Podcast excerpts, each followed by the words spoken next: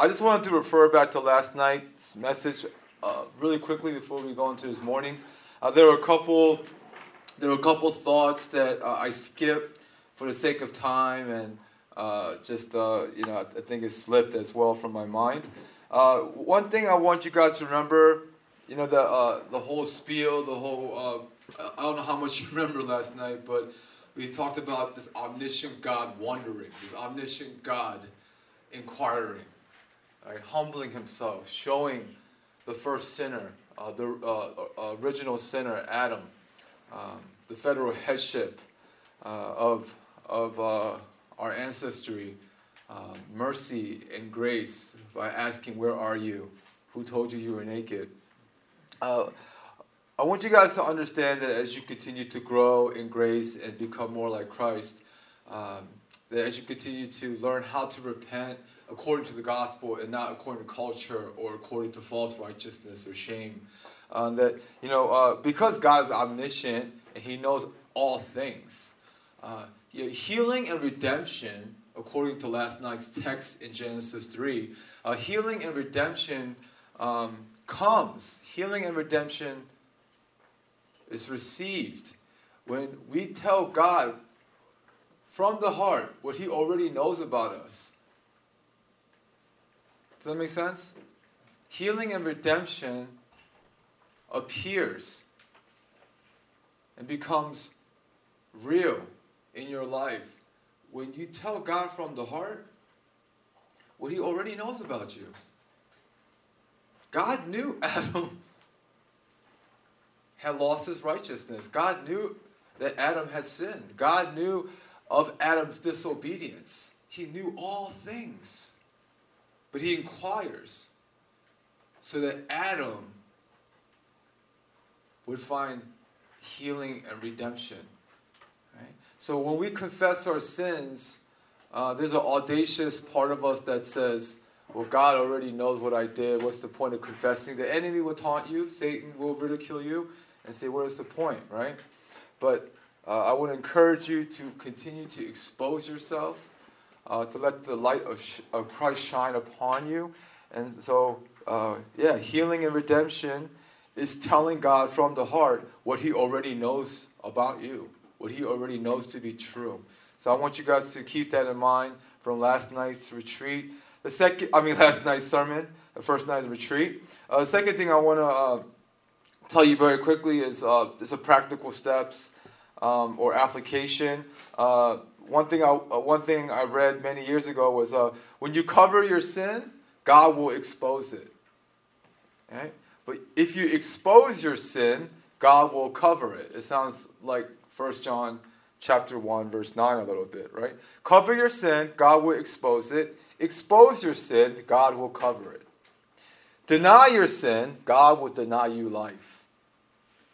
Admit your sin, and God will accept you. Okay. Cover your sin, God will expose you. Expose your sin, God will cover it. Deny your sin, God will deny you life.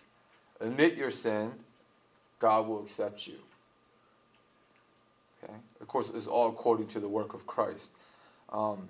So we are saved by works, but not our works. We are saved by the work of Jesus Christ. And that's a good segue to today's passage. We're going to look at Luke chapter 18, the Gospel of Luke. If you could turn there with me, the Gospel of Luke chapter 18, verses 9 through 14. And I know in your program or your retreat booklet, that's tomorrow's morning sermon. But I decided to switch it to today's because I thought it would be a better segue from last night's sermon, or segue into this morning from last night's sermon. So we're going to be in Luke chapter 18, verse 9 through 14, because I want to continue to. I want to continue to show you the awesome nature and the incredible work of the righteousness of Christ. what it is, what it isn't.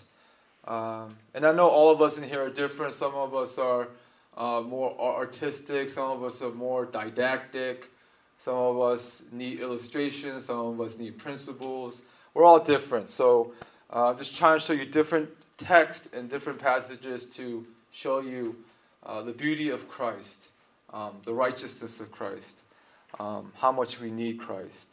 So look at Luke chapter 18, verse 9 through 14 with me. It is a parable, and I think Jesus spoke in parables, namely because he would say things like, "He who has ears, let him hear. He who has eyes, let him see," right? And so it's like everybody has literal ears and literal eyes, most likely, in this audience, but not everybody heard that. Okay, and if you're a musician today, you may understand that type of that verbiage or that statement of did you hear that? Of course, like everybody hears notes, everybody hears melody, everybody hears harmony, but not everybody heard it, right? And I'm a hip hop head, so if you don't like hip hop, it all sounds the same. It does. It all sounds the same. And you know what I say back to them?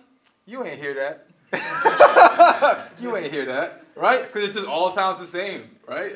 Unless you enjoy hip hop. Same with my wife. You know, she likes classical music. She's a jazz vocalist, and so she'd be like, "Baby, wasn't that resplendent? Like, wasn't that divine?" And I'm like, "It's all right." And she's like, "You don't know, right? You don't know, right? You ain't hear that." And so Jesus spoke in parables because not everybody heard that. Of course, everybody could regurgitate it. Everybody can tell you the plot and the protagonist and the antagonist and the conflict resolution. But not everybody heard that. Just like when Pastor Wujin preaches on Sunday, right? He preaches a sermon, and not everybody heard that, right? Of course, everybody in the same room at the same time hearing the same sermon, but not everybody heard that. There's only one kind of person that hears it, and it is the sinner. It is the sinner. There's a reason why we don't hear the message. Because we do not believe that we are desperate for his righteous presence and his living word, right? So Jesus spoke in parables to a particular kind of people, oftentimes. He spoke in parables to Pharisees, church folk. I'm not saying he didn't speak in parables to sinners and prostitutes and tax collectors. Oh, yeah, they were in the audience too. But who did he target? Who was the primary audience of his parables? It was people like us, especially people like me. So that's my warning to you. Pay attention to the words of Christ this morning, especially if you have been churched. Not that if you're not a worse sinner if you've been churched, but you can be numb to the gospel, right? So listen to what Jesus says.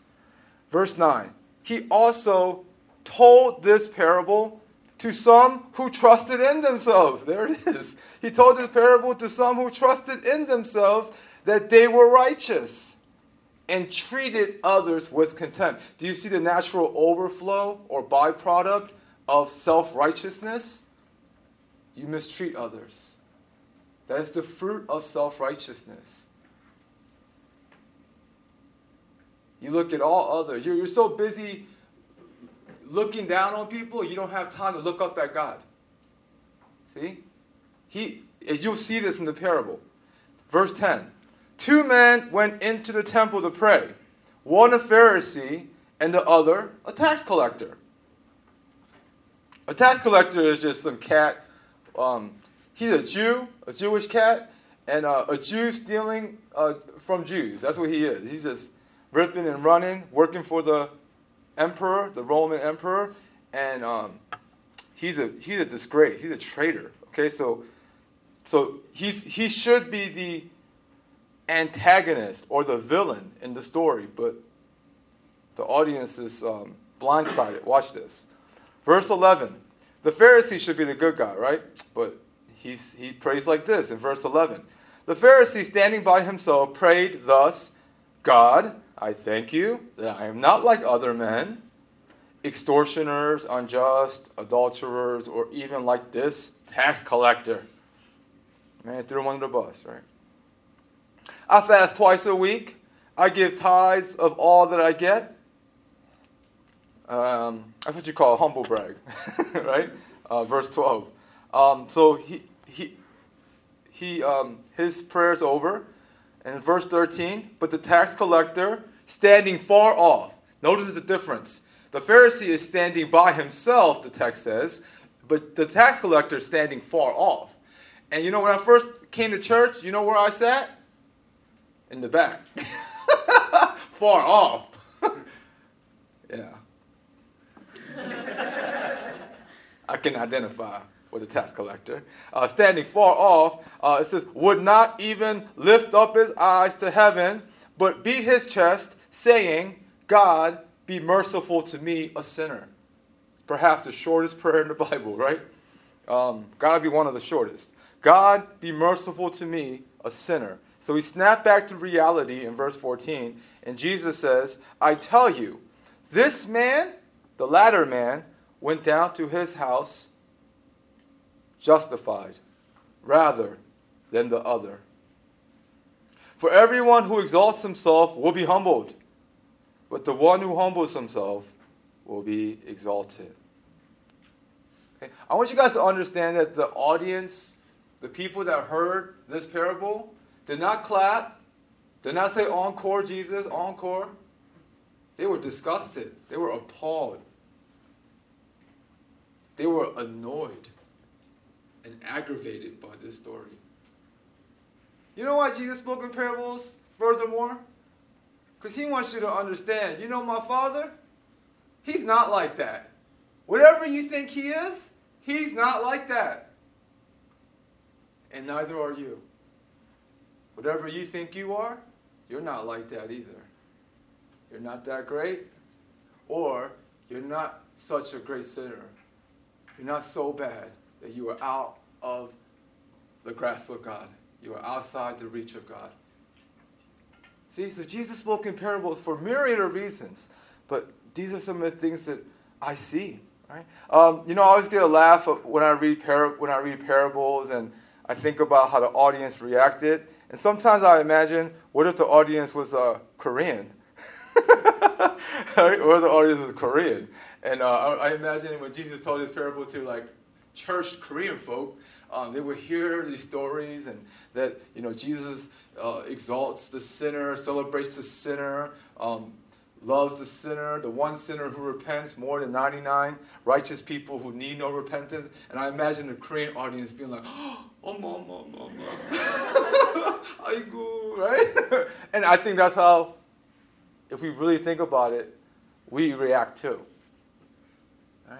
We react too. In Isaiah chapter 64, verse 5 and 6, you don't have to turn there, but this is what the Word of God says to the prophet Isaiah. Isaiah 64, verse 5 and 6. It says, you meet him who joyfully works righteousness, those who remember you in your ways. Behold, you were angry, and we sinned. And in our sins, we have been a long time. I'm sorry, in our sins, we have been a long time, and shall we be saved? We have all become like one who is unclean, and all our righteous deeds are like polluted garment. We all fade like a leaf, and our iniquities, like the wind, take us away. The prophet Isaiah says all of our righteous deeds are like polluted garment, are like used toilet tissue. All of our righteous deeds, apart from his foundational righteousness, apart from his grace, God despises, he rejects, he will not accept it. You know, I know that if you've been church long enough, you may know this You may know definitions and you may understand the theology behind this, but outside of true righteousness of Christ, there is unrighteousness that we can narrow down to adulterer, right? Look at the prayer of the Pharisee. Adulterer, extortioner, I don't know, pedophile, terrorist, murderer. Okay? So unrighteousness is like salient. It's protruding. It is overt. Unrighteousness just sticks out like a sore thumb. You can spot unrighteousness a million miles away. But self-righteousness is like a ninja. It's a ninja. I guess I'm allowed to say that because I'm Asian, right? It is like a ninja. It sneaks up on you. Like, right? But it kills you nonetheless. Right? Like, yeah, you could go mauled. You can get mauled by a lion, or somebody can poison your drink. You die nonetheless, right? And maybe unrighteousness feels more vicious, right? Like, oh my goodness, he got you got beat down and jacked up. But if you die while you were sleeping, it's like, oh, he died a peaceful death. She died a peaceful death. And that's like how self-righteousness works. So whether you're driving 100 miles per hour or you're driving 50 or 40, you get into a massive car accident, you will perish. According to the gospel and according to this parable, Jesus is showing us the nefarious yet sneaky nature of self-righteousness in this Pharisee. The problem with the Pharisee is not that he is righteous or that he is doing righteous works. The problem is he trusts in it. He is trusting in something outside of God. He is trusting in himself. He's even trusting in what God is doing in his life rather than God himself. It's very sneaky. Jesus is showing us that what separates us from God is sin, right? Everybody knows that. What separates me from God? The four spiritual laws, okay? What separates me from God is sin, right? Everybody knows that. But Jesus is saying something really, really scary here. Nightmarish. He's saying, what really and genuinely separates us from God is not so much our unrighteousness, it is our damnable good works. The biggest barrier between me and God, especially as a pastor, especially as a vocational minister, it is my damnable good works. It is my self-righteousness. Let me try to describe self-righteousness in two silly but hopefully poignant ways. All right. First one is about this guy named Rudolph. He comes around every December. You've heard of him, right? Rudolph, the red-nosed reindeer. Right? And, Jeannie already gave you guys a little exercise, so I won't make you sing this song, okay? But usually I make people sing the song, unless you really want to, but I'll sing the song for you, right? Rudolph the red-nosed reindeer. I'll sing it really fast. Rudolph the red-nosed reindeer had a very shiny nose. Okay, just kidding. No, you got to play along, okay? Right? And then what's the next line? And if you ever saw it, you would even say, what? Yeah, I know that version too. What? Right? Yeah. My man. Right? And you made my day. And if you ever saw it, you would even say it glows like a light bulb, right? When all the other reindeer, how's it go? No, I'm sorry. The next line is, all the other reindeers used to laugh and call him names. They never let poor Rudolph playing any reindeer games. Unrighteousness. He's unrighteous. He's like Wanta, right? And then we keep going into the story.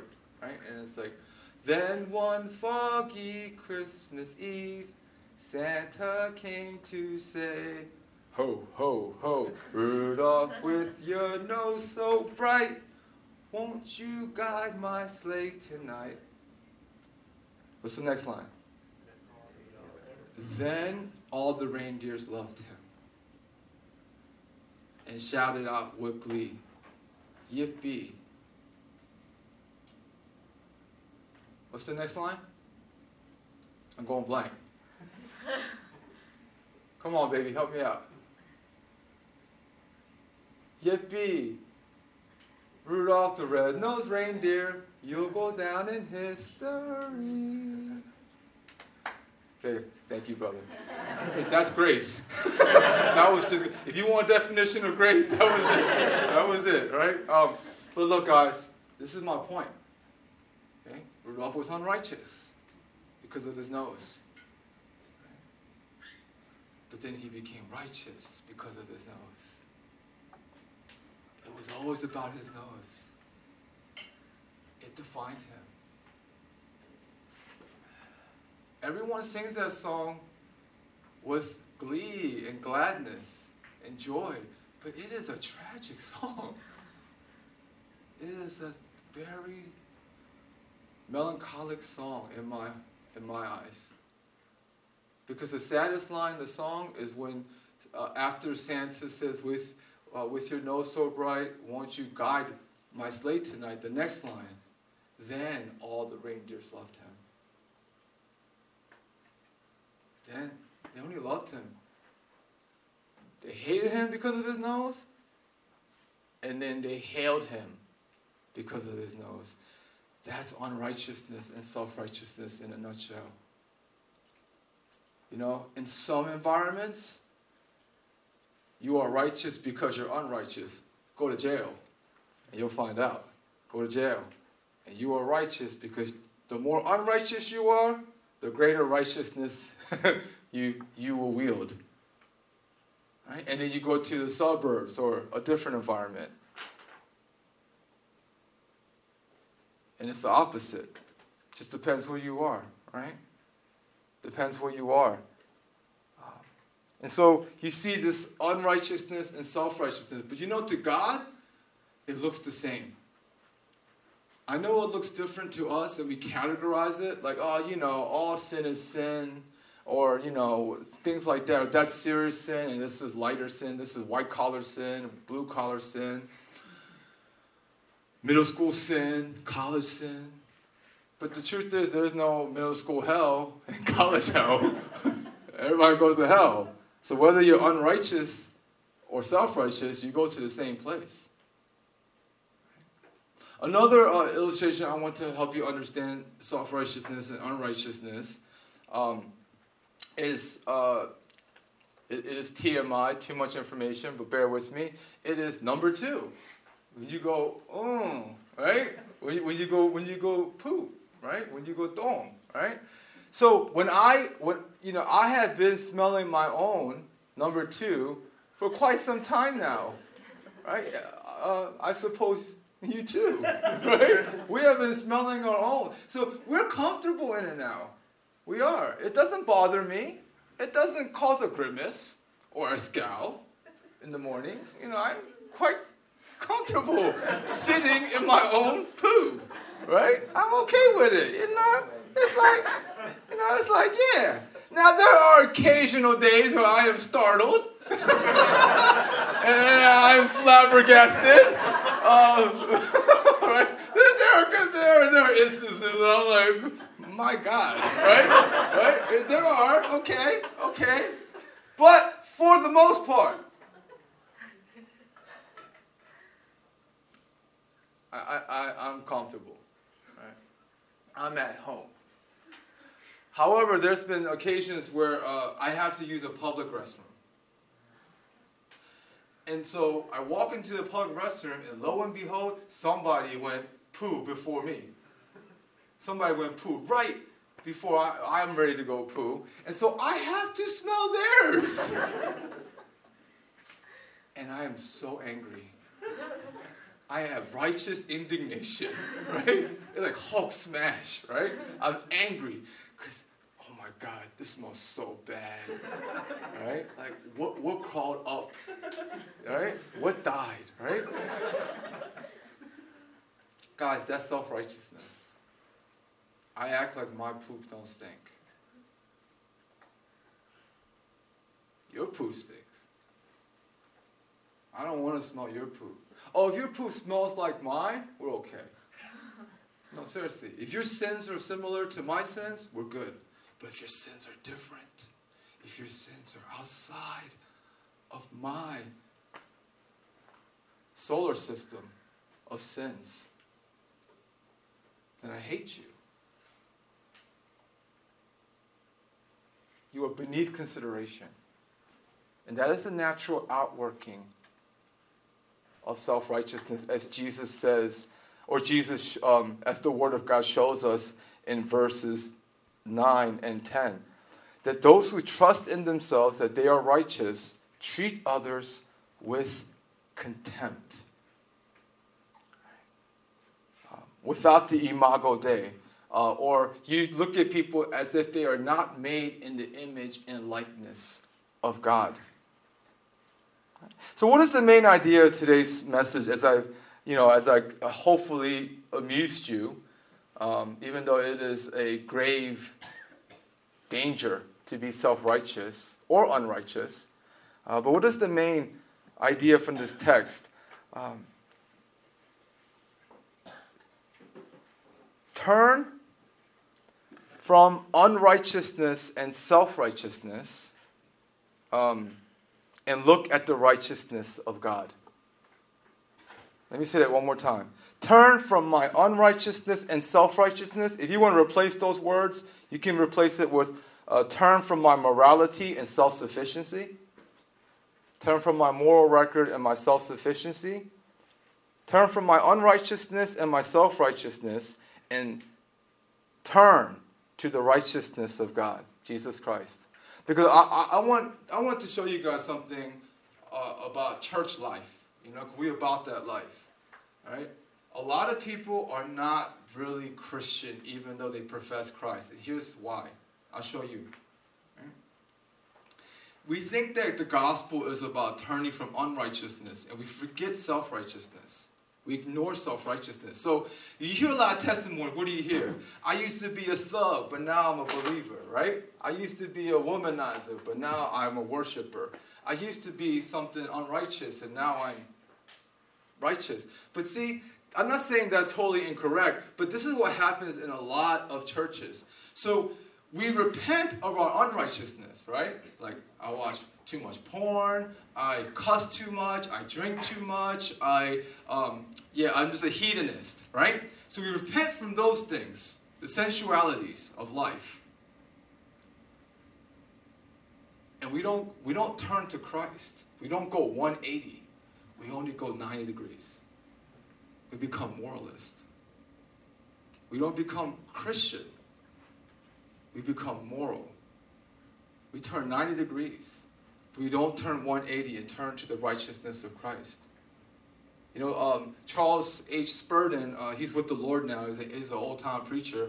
He said that morality will keep you out of jail, but only the blood of Christ will keep you out of hell. Morality will keep you out of jail, indeed, but only the blood of Christ will keep you out of hell, will get you out of hell. And a lot of people, we turn 90 degrees and we stay right there. We become moralists, but we do not become born again. We do not become righteous in Jesus Christ. My righteousness is not Christ. My righteousness is my sexual record, my academic record, my marital record, etc. But what God is calling us today in this parable is that not only must we repent of our unrighteousness, we must repent of our self-righteousness. Because frankly, the only reason I helped homeless people when I was not a Christian is because self-promotion, self-glorification. You think Oprah gives stuff away because she loves the Lord? Oprah don't give stuff away because she loves the Lord. She gives stuff away because she wants to be exalted. You know, celebrities do all this charity work. It's about self-promotion. It's about relieving guilt, alleviating shame. That's why I did anything good when I was not a Christian. And so I had to repent of my unrighteousness and my self-righteousness, the fact that everything I did, everything I've done for the wrong reason. I repent of that too. And I don't just stay at 90 degrees, but I turn 180 and I turn to the work and person of Christ. So it's about looking away today, guys. It's about looking away. Looking away.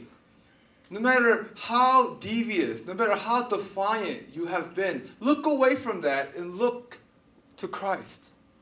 Take one glance at your sin and take 10 gazes at Christ.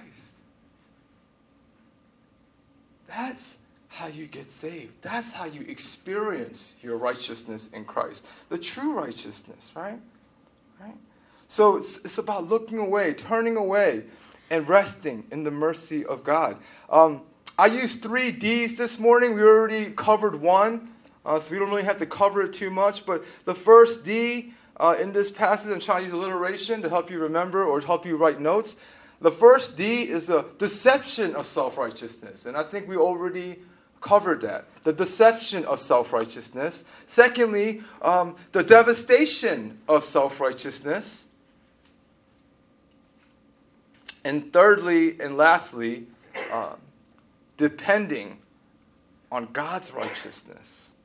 And we already covered the deception of self-righteousness. Right? I shared a story about me walking into a public restaurant, right? I'm deceived in that moment, right? Because I act like my don't stink, right? But it does, right? We're deceived. We're into thinking, oh, you know what? You know, I sin, but I don't sin like that. And, you know, think about, I don't know how you feel about the homosexual community, the LGBT community, but we're uncomfortable around. I'm not saying that God is pleased with that community. Don't get it twisted. But heterosexual sin, according to Scripture, is still immorality, right? It's still immorality. Premarital sex is still abhorrent. It's an abomination to the Lord. It still is.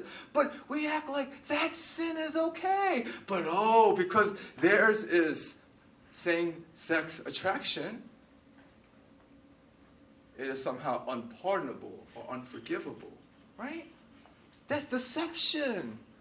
What kind of gospel are we preaching when we think that because someone has same-sex orientation, they're disqualified from Christ. They're disqualified or outside of his grasp. There's deception of self-righteousness. You could hear it in the prayer of the Pharisee. He believed that this tax collector, because he is a Jew stealing from Jews, is hopeless. It's unreachable. Is a waste of time. I mean, he didn't pray for the tax collector, did he? He prayed about himself. He didn't pray for this tax collector because he's beneath consideration.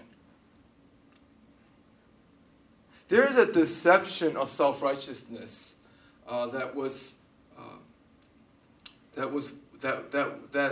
really was revealed in one anecdote I read many years ago.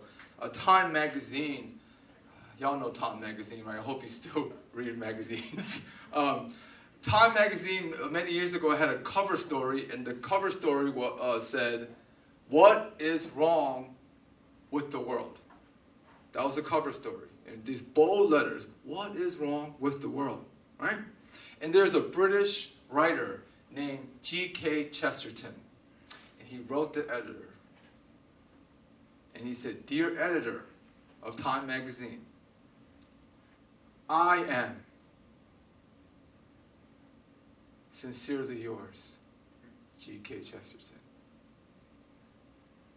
Undoubtedly the shortest letter written to Time Magazine. What is wrong with the world? Dear editor, I am yours truly. G.K. Chesterton. What is the point of that illustration? The deception of self-righteousness looks like this. What is wrong with the world? Those people. Them people. When we heard last night that when sin enters the world, mayhem, disorder, havoc, hate, murder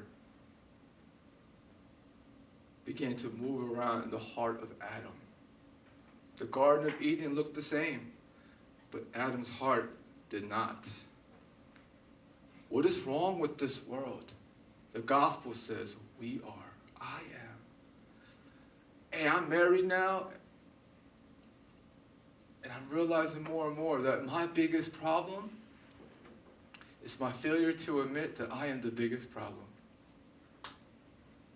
My biggest problem in life is my failure to admit that I am the problem. I keep blaming my wife. I keep blaming African-American culture. I keep blaming my culture.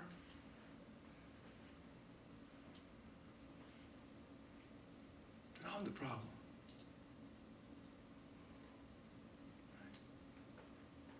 Look at the prayer of the tax collector. He didn't say, man, I was conditioned. Right? I was conditioned. I have ADHD. And, you know, he didn't go into, I'm not saying those things aren't real. I'm just saying he didn't use those things as a cover-up. He said, I'm not deceived. I know thyself.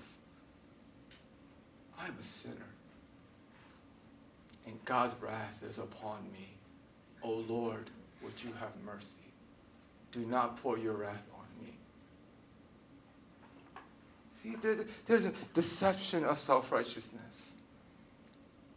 Right? The deception. Listen to what Stephen Davy, a Christian author, said. He said, the most crippling symptom of self-righteousness is the ability to leave the presence of God unchanged. Listen again. The most crippling symptom of self-righteousness is the ability to leave the presence of God unchanged. And this leads me to my second D, the devastation of self-righteousness. This Pharisee prayed. He prayed to the Most High God. He prayed to the King of Kings and the Lord of Lords. He was in the temple, the house of God. And God, Jesus Christ, shows us, conveys to us in this parable that he left the presence of God unchanged.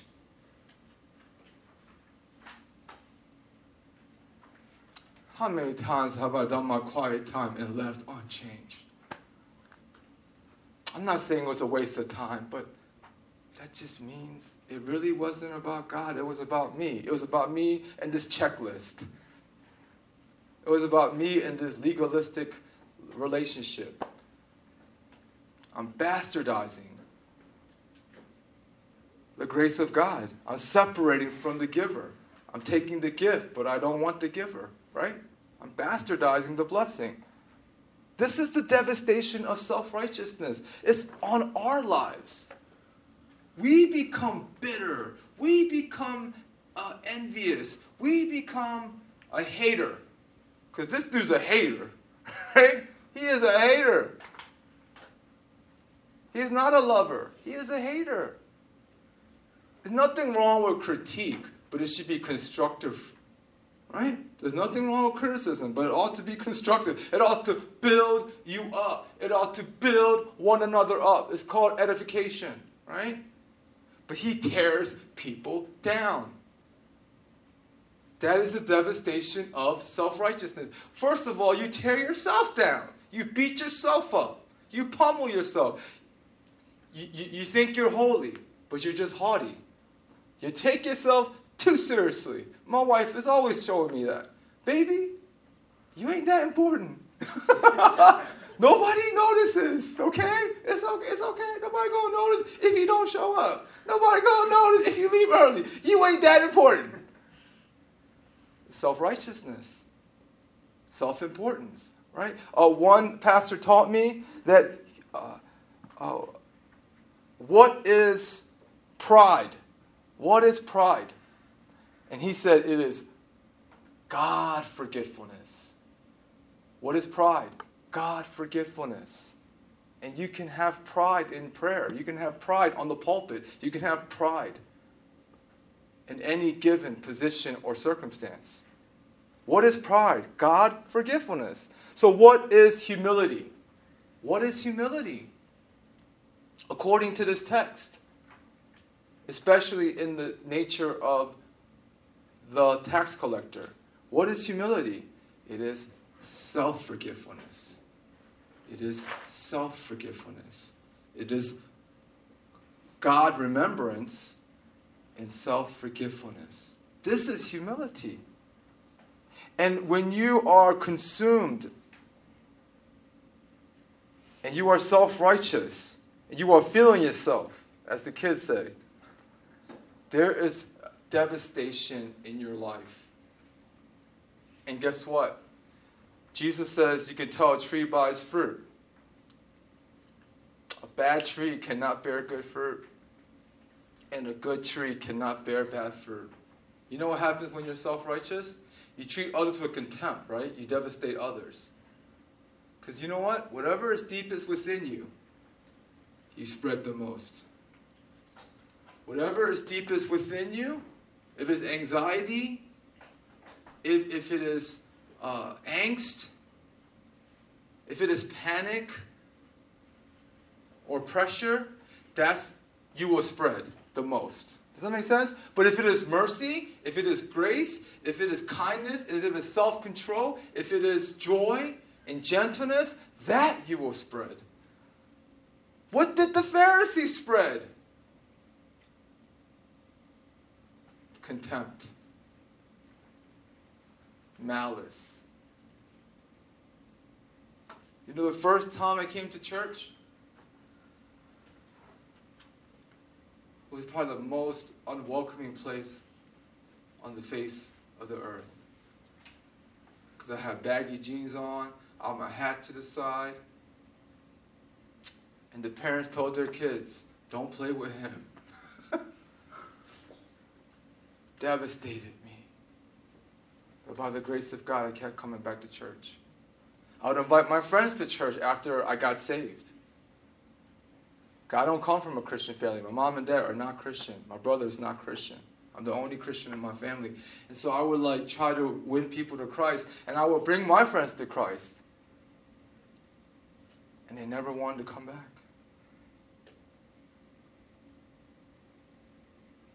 You know, so many religious people or spiritual people say, you know, I like your Christ. I like your Jesus. I just don't like his followers. I don't care for his followers. I like the God of the Bible. I like the Jesus of the New Testament. But, you know, I don't like the people of 2018 in the church. I want you guys to understand what your self-righteousness is doing to your community. Do you know why racism exists? Do you know why sexism exists? Why political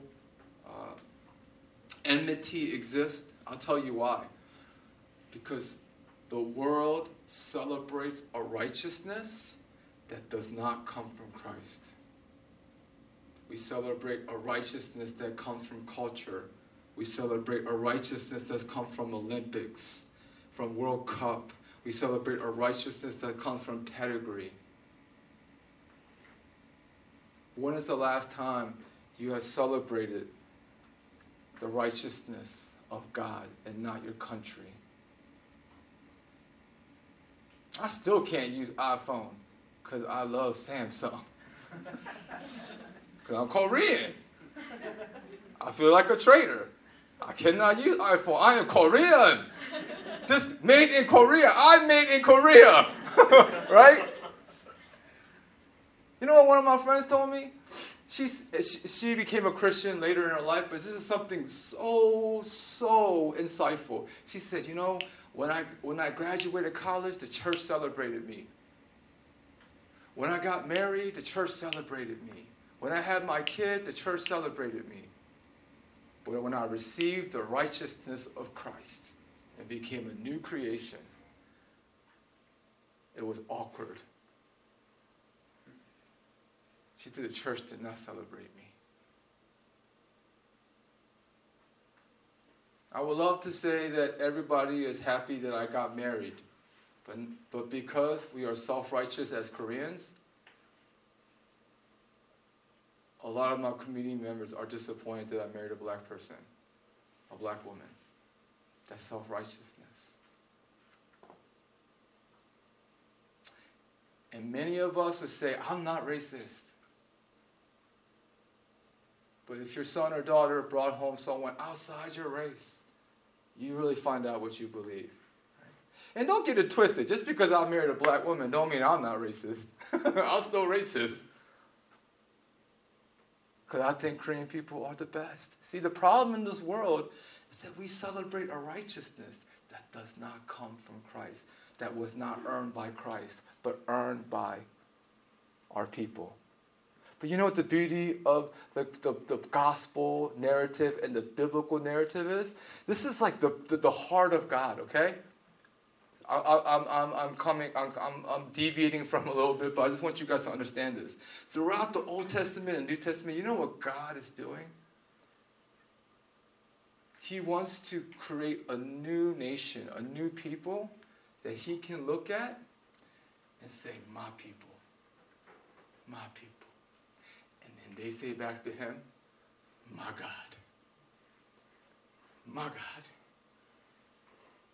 That's the story of the Bible. God wants to create a new people in Christ that would say, that he can look at and say, my people. And they would say, oh my God.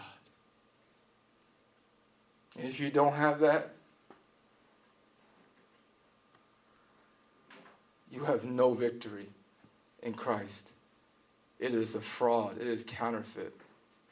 And you will devastate denominations and over doctrinal issues, and you would just pummel people because you're Reformed and you're not, and you're Arminian and you're Calvinist, and we'll just do all these things to wreck each other because of our own righteousness and not the righteousness of God.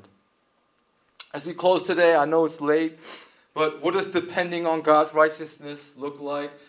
We talked about it last night, and I already alluded to this. But guys, to lay down our crowns, to lay down our accolades, to lay down our achievement. This is your struggle. This is my struggle. This is our everyday challenge, our everyday struggle. Because I'm going to presume, and I hope I can safely assume, that you have not murdered anyone. You probably have not raped anyone. You probably don't even have a DUI.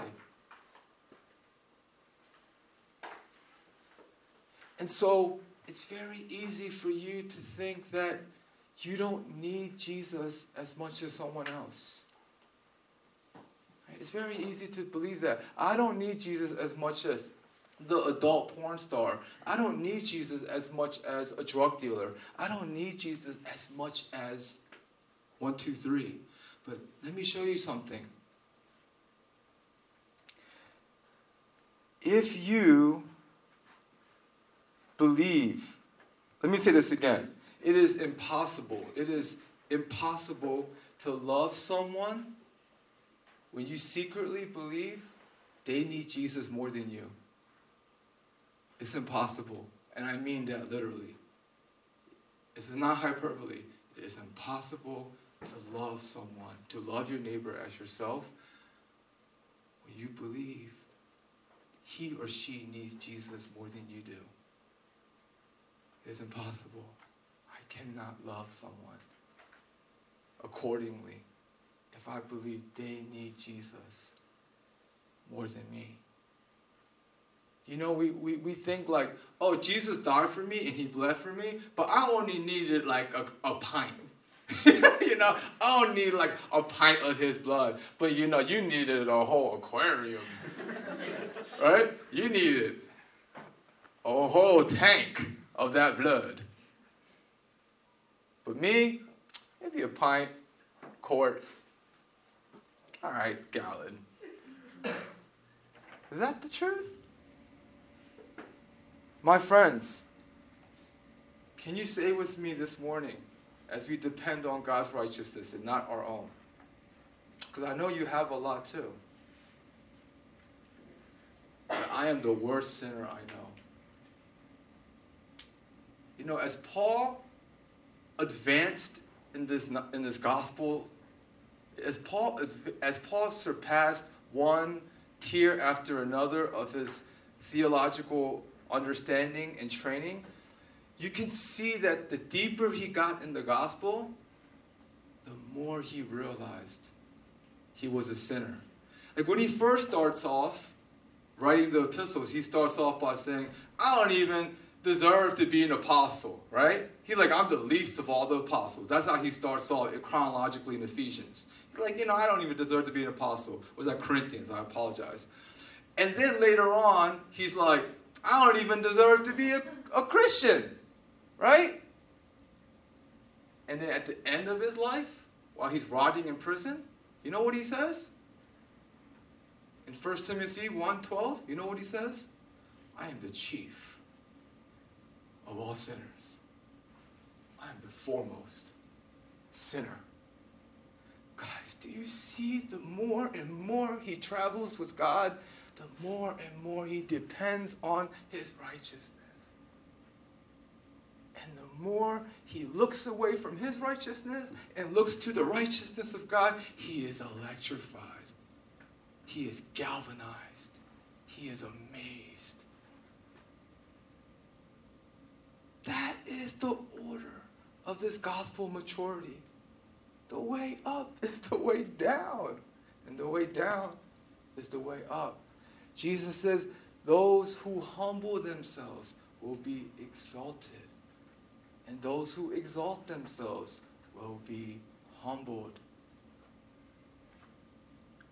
When the tax collector said, God have mercy on me, a sinner, at the front of the temple, there was a mercy seat, and animals were sacrificed there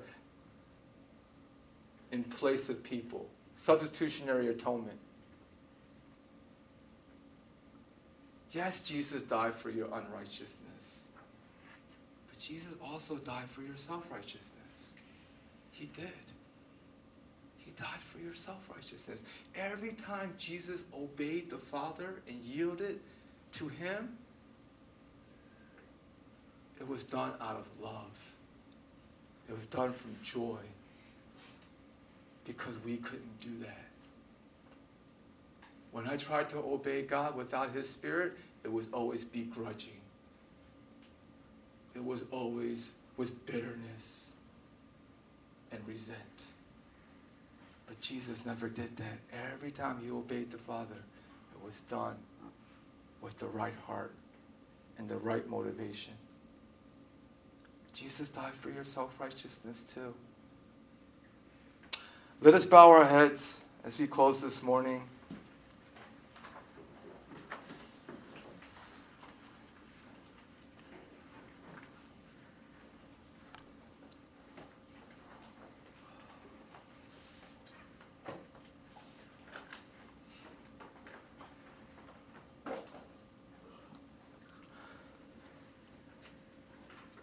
What is your greatest need this morning?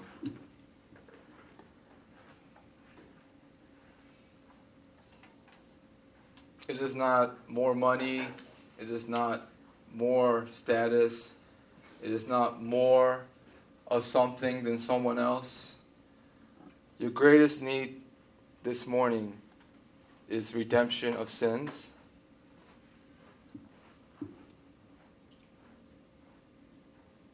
Shame and guilt replaced with the righteousness and peace of Christ. My dear family and friends, What makes you beautiful to God is Jesus.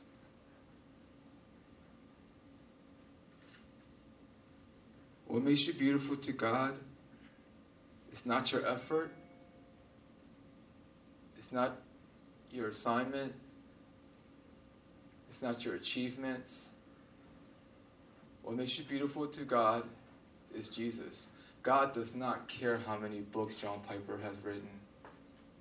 God does not care how many sermons a preacher preaches.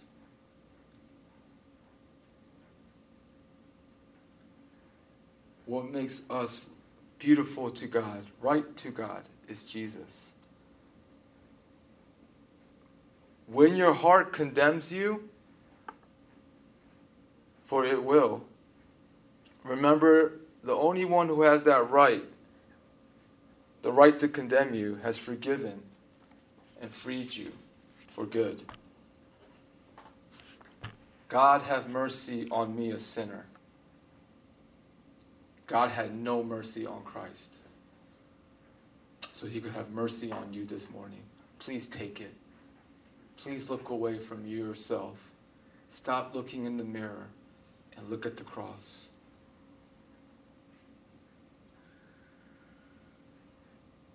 Christianity is not a workout. It is not good advice. It is a new life. A new life. And Christ is your life. Thank you, God, for this morning. We ask that you would help us to believe that all we need is you, that Jesus plus nothing equals everything, but everything minus Jesus equals nothing. Help us to believe this, O Lord. It's in your name we pray. Amen.